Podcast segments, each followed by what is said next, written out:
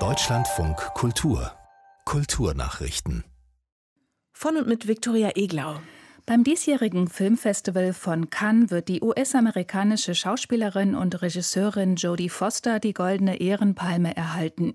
Die Festivalleitung teilte heute mit, damit werde eine brillante Karriere, eine einzigartige Persönlichkeit und ein diskretes, aber starkes Engagement für wichtige Themen unserer Zeit gewürdigt. Foster wird das Festival am 6. Juli eröffnen. Sabine Wachs. Sie verdanke dem Festival sehr viel. Es habe ihr Leben komplett verändert, sagte Jodie Foster rund einen Monat bevor die Filmfestspiele starten.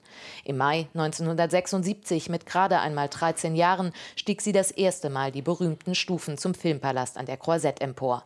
Damals als Darstellerin im Film Taxi Driver von US-Regisseur Martin Scorsese, der mit der Goldenen Palme ausgezeichnet wurde.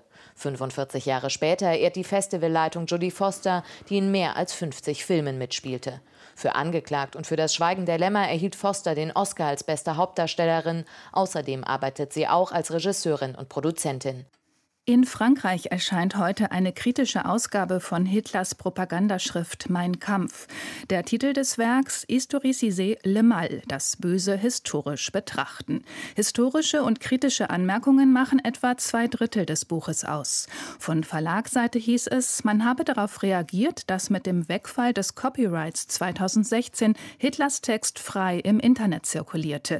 Mit der kommentierten Ausgabe wolle man, Zitat, den Mythos stoppen, die Manipulation Manipulation aufdecken und daraus eine historische Quelle machen. Der französische Historiker und Nazijäger Serge Klaasfeld befürwortet die Veröffentlichung. Der Autor der kritischen Ausgabe ist nicht Hitler. Der Titel ist nicht Mein Kampf, sondern Das Böse historisch betrachten. Die Kommentare wappnen uns effektiv gegen Fake News von einst und heute. Der Leser wird nie mit Hitler allein gelassen. Ich bedanke mich beim deutschen und französischen Team für dieses beispielhafte verlegerische Abenteuer, das hoffentlich in Frankreich auf das gleiche Interesse stoßen wird wie in Deutschland, um die politischen Leidenschaften des 20. Jahrhunderts zu verstehen, von denen uns tödlicher Judenhass bis heute beschäftigt sagte Serge Glasfeld. Auf seinen Vorschlag hin fließt der Gewinn aus dem Verkauf an die polnische Stiftung, die die Gedenkstätte Auschwitz-Birkenau erhält. Der große deutsch-französische Medienpreis geht in diesem Jahr an die Europäische Weltraumorganisation ESA und die beiden Astronauten Thomas Pesquet und Matthias Maurer. Die Auszeichnung würdige den Wert von Wissenschaft für den gesellschaftlichen Dialog, informierten die Preisgeber.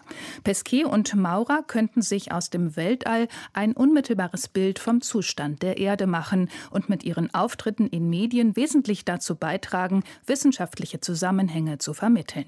Pesquet war im April zur internationalen Raumstation ISS geflogen. Maurer soll im Oktober folgen.